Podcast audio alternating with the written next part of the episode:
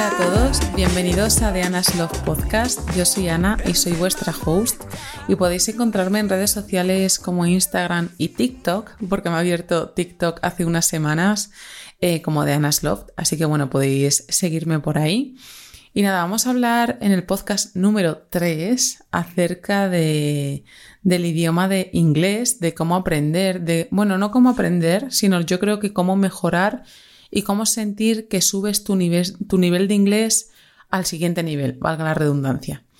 Em, tengo hecho aquí unas anotaciones de cómo mm, quiero encajar el podcast, pero yo creo que va a haber ciertas cosas así un poco de improvisación, porque no tengo muy claro cómo hacer la estructura de esto. Pero bueno, espero que os sirva igual y que os inspire y que, pues eso, cojáis ciertas ideas que yo creo que es un poco la base de esto para que os pique el gusanillo de que le cojáis cariño al idioma que bueno, si estáis haciendo esto con otro idioma, yo creo que es mm, válido totalmente,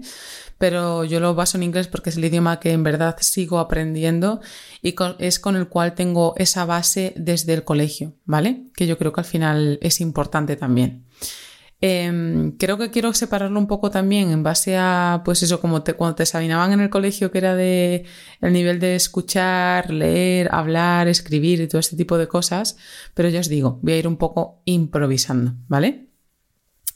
Eh, yo creo que la parte de que todo el mundo tiene que cuando aprende inglés es en el colegio, en el instituto y demás, y se vuelve un poco monótono, yo creo que es un poco la opinión general que he oído de todo el mundo.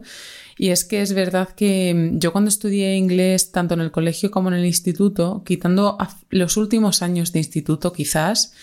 em, era una asignatura un poco aburrida para mí, porque es verdad que los profesores tampoco es que fuera una cosa que te inspirara mogollón, te, te motivaran con el idioma y demás. Y yo recuerdo que era una clase en la que era para rellenar los huecos de las palabras. Yo no sé si os pasaba a vosotros, pero yo tenía el workbook ese y que era todo rellenar de los huecos y, y ya está. O sea, yo no, o sea, no, no tenía esa esa idea de, del idioma como algo divertido, como intentar aprenderlo para llegar a algo más allá del mero rellenar los huecos de ahí, ¿vale? Entonces, con esa base, a mí me costaba muchísimo profundizar en el idioma y que me picara el gusanillo de decir, vale, quiero seguir aprendiendo, quiero seguir indagando, quiero seguir creciendo con el idioma,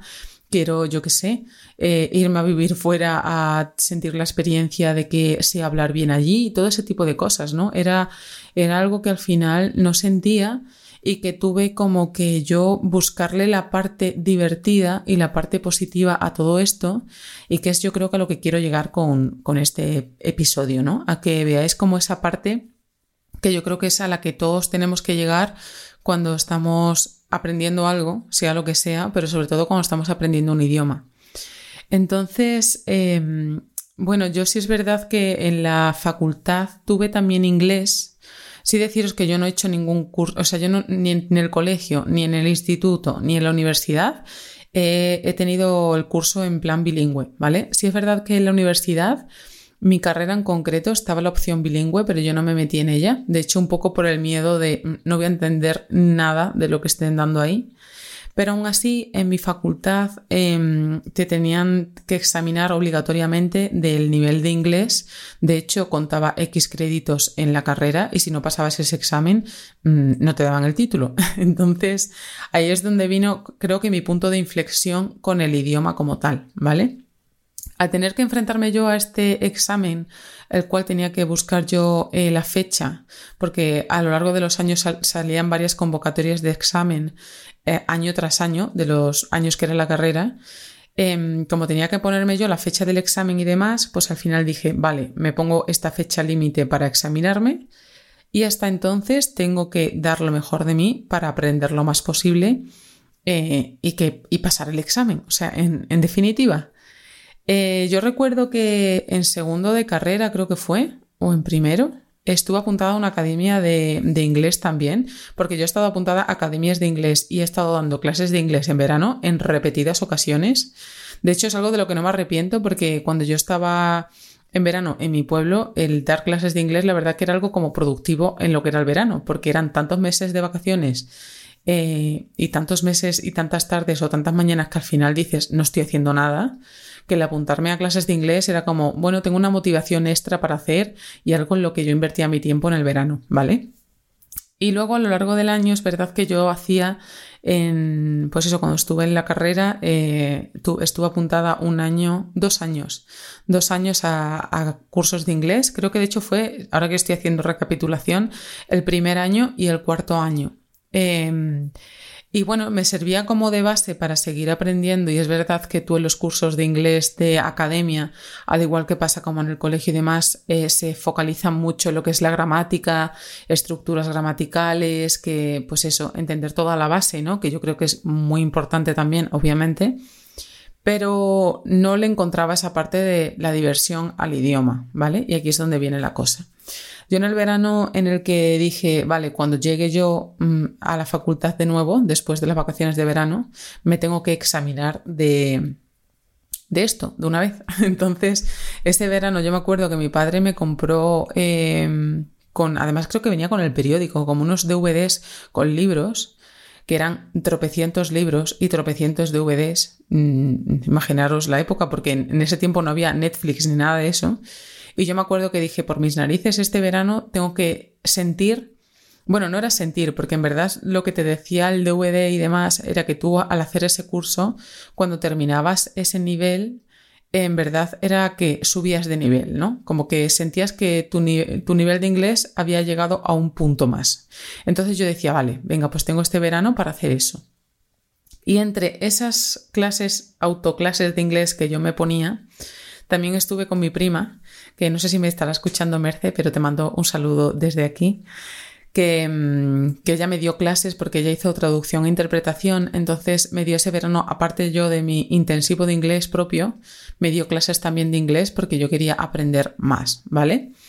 Y ahí es donde yo encontré una diversión más y le encontré la parte, el puntillo al idioma, porque es verdad que ella me enseñaba inglés de sí, me daba la base gramatical y todo eso, pero me enseñó, por ejemplo, a que yo me pusiera series en inglés y, los subtítulos en inglés, a que viera, por ejemplo, charlas TED Talks eh, y que leyera, eh, abajo viene además el guion de lo que hablan y que pusiera el subtítulo en inglés o en español si me resultaba con mucha dificultad. Me acuerdo que me enseñó la página de Six Minutes English by BBC, que ya que, todavía me acuerdo de, la entradilla que eran audios de seis minutos que también venían guionizados, que tú te podías descargar el PDF y al mismo tiempo que leías lo escuchabas. Y no sé, me, me abrió como los ojos a,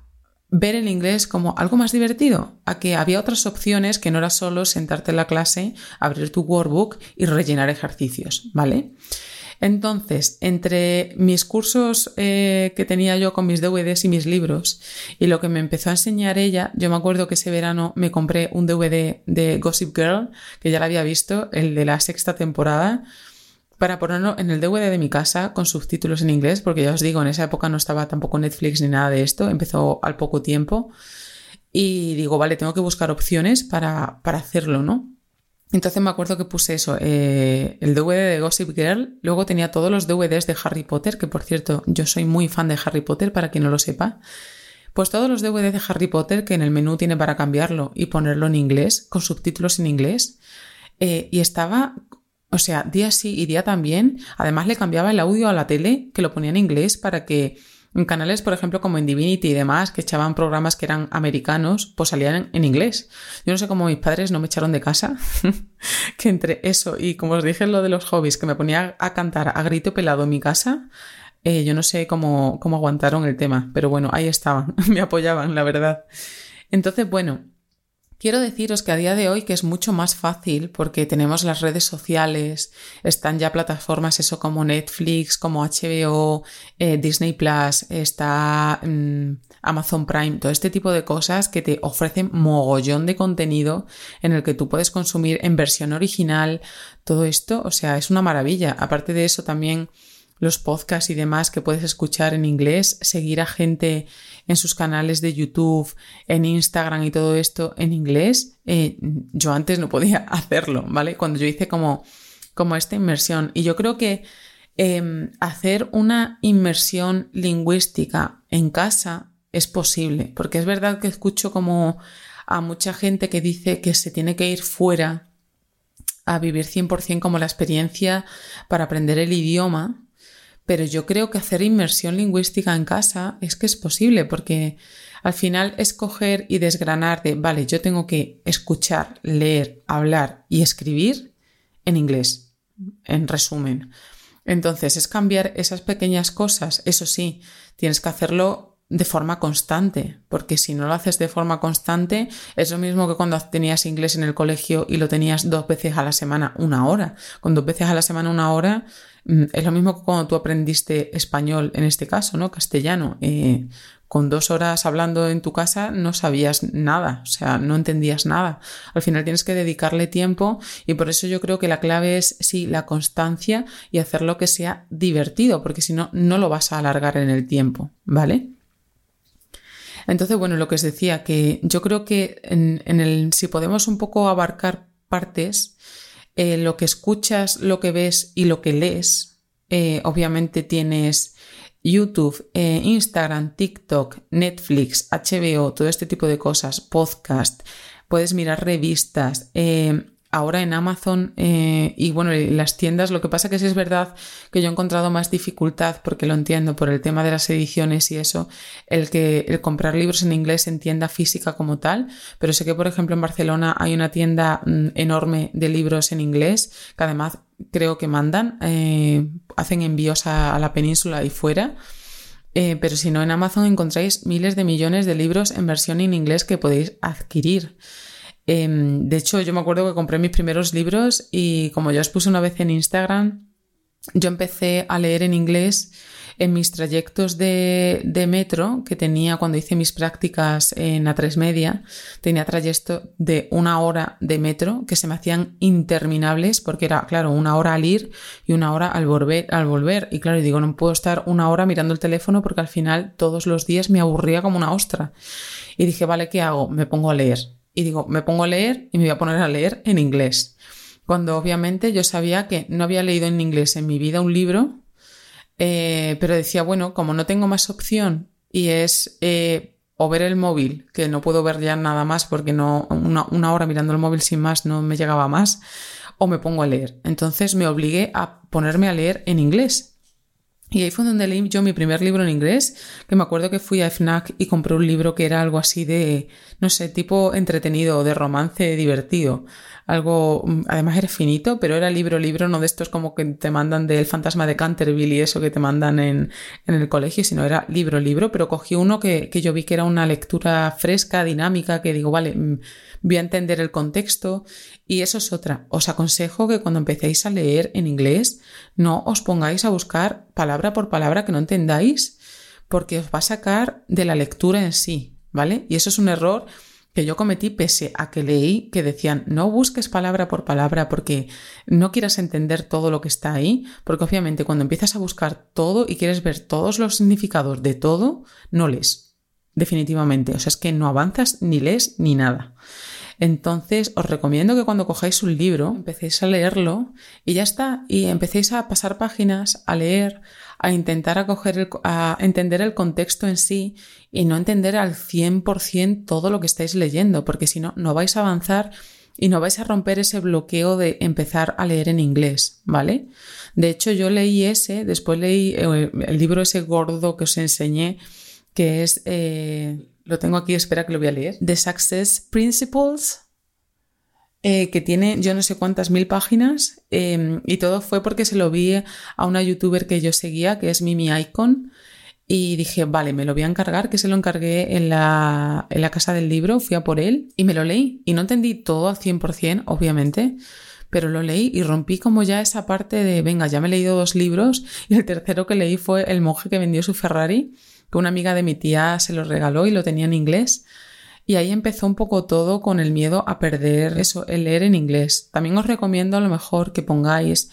el móvil en inglés, que también ayuda mucho porque el ver esas palabras que siempre vemos en inglés, ya hacemos un poco la traducción inmediata, ¿vale?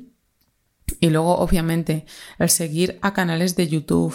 de Instagram y todos estos perfiles a gente que sea inglesa, bueno, que sea de Canadá, americana, australiana o de partes de Europa que hablen en inglés, os va a ayudar muchísimo y os va a hacer hacer oído un montón. Porque al final el poner en la tele ese canal de YouTube y que salgan vídeos sin parar uno tras otro de una persona hablando en inglés, a mí, sinceramente, es lo que más me ha hecho oído para entender, además entender diferentes eh, acentos de inglés, porque es verdad que a mí el acento británico antes me costaba mogollón entenderlo, porque obviamente tenemos el oído hecho mucho al acento americano, porque al final todas las series, películas, la gran mayoría de las series y eso que vemos en la tele son americanas. Entonces, el tener la opción y el alcance a nuestra mano de poner en YouTube gente de diferentes países que iréis encontrando poco a poco, tampoco os agobiéis con esto, porque yo fui, empecé con una, de ahí me desembocó a otra y al final con esto de que te ponen recomendaciones, te van saliendo recomendaciones y empezarás a seguir a gente que, pues eso, que de verdad te interesa y que al final te gusta verla porque de verdad te llama la atención y quieres saber más de, o de ese estilo de vida o de los trucos y tips que dan, de todo eso, ¿no? Y al final es que haces mogollón de oído y coges mogollón de vocabulario, que es lo importante en todo esto. Y luego, bueno, algo que, que yo creo que es un poco la parte más difícil, que es el tema de hablar en inglés, porque diré, sí, está muy bien escuchar, leer y todo esto, ¿no? Ponerte podcast en inglés, pero ¿cómo hablas? Y yo os dije en el podcast de los hobbies que una de las partes que a mí más me ha ayudado en la pronunciación, y ya os digo, yo no es que sea aquí una crack del inglés ni nada, sino os estoy, os estoy dando, os estoy dando los trucos que a mí me han servido, que me han ayudado y que me han ayudado a mejorar un poquito más y a llevar a mi nivel de inglés a como al siguiente, a la siguiente posición, ¿no? Y mm, el cantar en inglés es fenomenal. O sea, no sé, además es una parte yo creo que es como muy divertida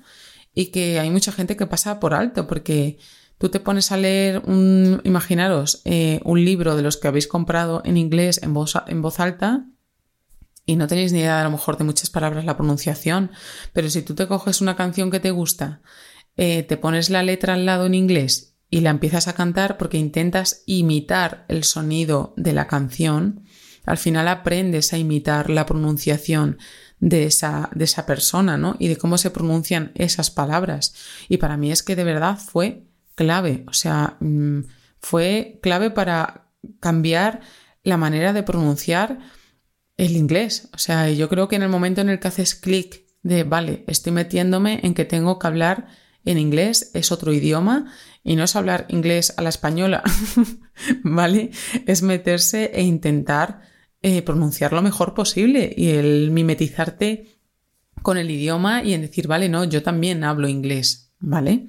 Otra parte que también me gustó y que me recomendó mi prima en ese verano intensivo de inglés fue que, por ejemplo, en los TED Talks o en los discursos, que muchas veces te puedes meter en discurso y están escritos, no sé, por poneros un ejemplo, imaginaros un discurso de Barack Obama y está el discurso escrito en Internet y puedes ver el audio, ¿vale? Puedes ver el vídeo o escuchar el audio el repetir, que al final es lo mismo que cantar, pero el tú escuchar esa frase y luego la intentas tú leer y repetir de la misma manera que la ha dicho él, al final aprendes pronunciación. Si es verdad que a día de hoy, em, y yo creo que a raíz de la cuarentena y todo esto, se pusieron mogollón de moda el hacer cursos eh, online de pronunciación donde hay... Mm,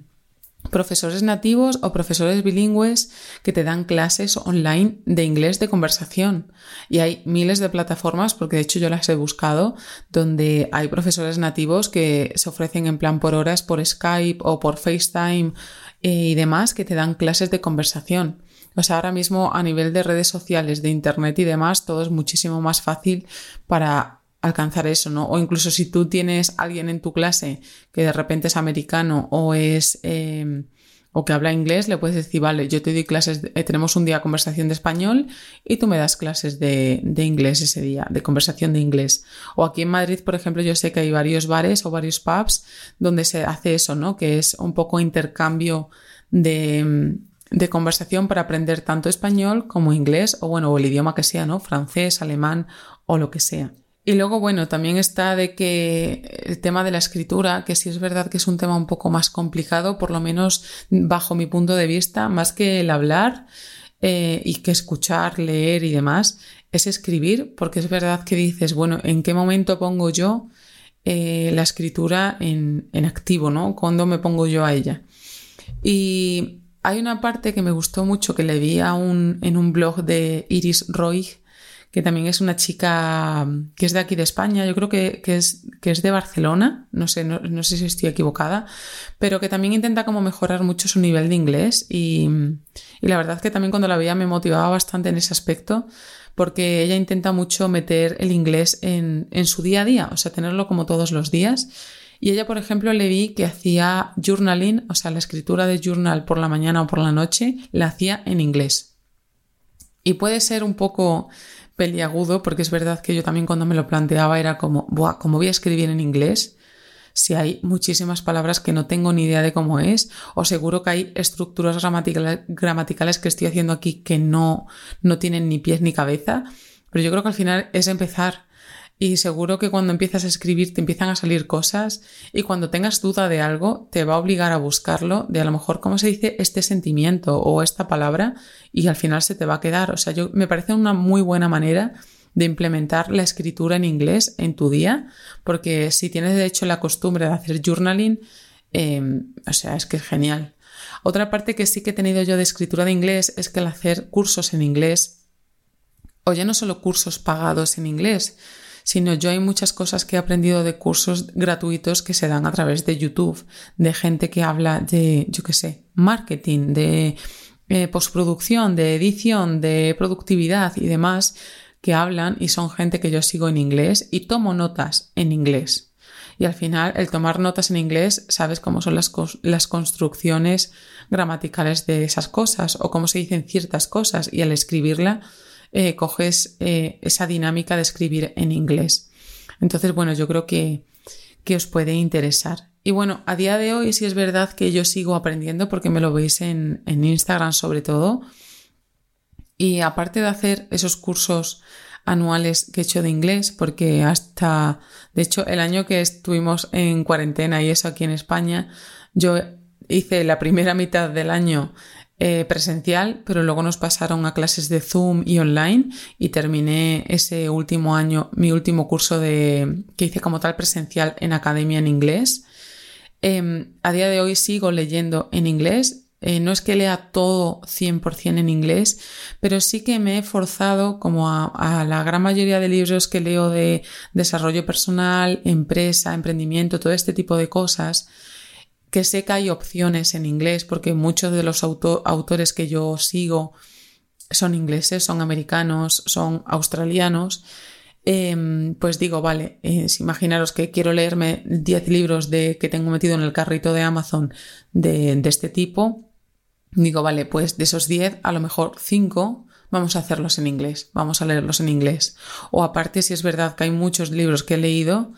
que sí o sí están en inglés y no hay traducción en español. Entonces me esfuerzo a leerlo en inglés. Porque en cuanto yo deje de meter ese hábito de leer en inglés, me va a costar 3.000 veces más volver a retomarlo. Y lo tengo clarísimo, porque ya me ha pasado. Entonces mm, meto como la dinámica de, vale, eh, sí estoy leyendo en español, pero también voy a leer en inglés, ¿vale? Luego, como os digo, el 80% o más de las personas que sigo en redes sociales que, consumo su contenido en verdad, no es que siga, sino que el contenido de verdad que a mí me interesa de gente que sigo en redes sociales como Instagram, como YouTube, en los podcasts y demás, es gente de habla inglesa. Entonces, eso me ha facilitado muchísimo lo que es el escuchar y el entender a una persona en inglés. Y ya os digo, el entender diferentes eh, acentos, porque a mí me costaba mucho eh, el acento británico o luego de repente escuchar el acento australiano, el acento americano, el acento, el acento de alguien de Canadá que habla en inglés, todo este tipo de, acentos variopintos, eh, no los entendía y ahora la verdad que sí. Entonces he hecho, mm, o sea, he hecho listening a la fuerza, mm, nada más que por escuchar, escuchar, escuchar y además adquirir contenido que de verdad me interesa, que yo creo que esa es la clave, ¿no? De repente si a ti te interesa, o como en mi caso, ¿no? Que estoy metida en el tema del desarrollo personal, del emprendimiento, de, no sé, de los hábitos saludables, de las rutinas y demás, en meterme ahora mismo en, en un campo de, yo qué sé, de geografía, de historia, de, no sé, del mundo marino o cosas así, de repente mm, me saca totalmente de lo que yo estoy aprendiendo y digo, bueno, sí puede ser que sea una buena opción para obviamente coger vocabulario de otro tipo, pero al final yo creo que la clave es coger algo que, de verdad te guste y meterte en una, en una, temática de que de verdad te interese y que no vayas a abandonar por ser eh, tan obstinado de decir, no, es que yo voy a ver vídeos de cómo es la caza de no sé qué. No, pues métete en cosas que de verdad te interesen. A lo mejor lo que te interesa es la moda. Eh, a lo mejor lo que te interesa es la informática, pues métete a ver vídeo, a consumir contenido de ese tipo, ¿no? Y luego, bueno, si es verdad que llevo ya bastantes meses haciendo Duolingo, que yo empecé a hacerlo hace un montón, pero no lo encontré como el truquillo a, la aplicación, pero es verdad que me motiva mogollón, no lo sé por qué, no sé, me ha parecido como súper divertida, súper entretenida y como además tiene como un ranking de personas que también están haciendo lo mismo que tú y te van posicionando según lo que vayas haciendo diariamente y semanalmente, pues como que te motiva a hacer los ejercicios y el estar ahí por lo menos media hora, tres cuartos de hora o una hora al día haciendo de, ejercicios de inglés. Y no os miento, pero es verdad que con la tontería estoy como eso de tres cuartos de hora o una hora al día, por lo menos cinco días a la semana, haciendo ejercicios en Duolingo. Entonces, em, es que parece mentira, pero al final sumas eso semana tras semana, más el contenido que ves en inglés, que escuchas, que lees y que escribes. Eh, entonces yo creo que al final a la fuerza, en nada más que por repetición, terminas mejorando tu nivel de inglés. Así que nada, espero que, no sé, que mi recorrido con el idioma os haya servido porque yo creo que habrá mucha gente que se sentirá identificada, sobre todo con esa parte de, del inicio, ¿no? De cómo se dan las clases, de, de lo que venimos aprendiendo desde que somos pequeños con este idioma y, y de la importancia de buscarle esa parte divertida al idioma para que cojamos ese vínculo y que no lo soltemos y que veamos que es entretenido, que nos apetezca empezar a ver películas en versión original, series en versión original, el cambiar a lo mejor la tele, incluso eso en, otro idioma, a lo mejor el que, el que ya puedas irte un, un mes o algo así a Inglaterra y estar allí súper bien, pero con la confianza de que ya sabes algo, de, no sé, yo creo que te abre muchísimo muchísimos campos el, el, dominar un idioma o el por lo menos sentirte cómodo con el idioma y sobre todo a mí me ha dado mucha confianza también en nuestro trabajo porque obviamente nos salen cosas también con producciones y demás en inglés en las que a día de hoy si sale algo es verdad que no voy tanto con el temor de uff, ¿y cómo me enfrento a esto? ¿no? Y yo creo que hay mucha gente porque de hecho cuando hice los cursos presenciales en la academia había mucha gente que estaba ahí porque obviamente necesitaba el idioma para su empresa, para trabajar y, lo necesita porque además le da confianza, ¿no? De saber que dominas ese idioma. Así que bueno, que ya no me enrollo más, que si no seguiría aquí hablando hasta mañana, que espero que os sirva todo esto que os he contado, que si empezáis a leer en inglés, a, a hacer eso, incluso si hacéis Duolingo, por favor, etiquetadme eh, que me haría muchísima ilusión porque yo estoy ahí como todos los días eh, viciada mm, intentando conseguir puntos. Y, y, nada que si os ponéis eso a, ver a seguir a gente en inglés canales en inglés leer en inglés los primeros libros que tengáis y demás por favor etiquetadme que me haría mucha ilusión verlo. Y que nada que nos vemos en el siguiente podcast que espero que os haya gustado. Y nos vemos prontito. Un besito y nos vamos viendo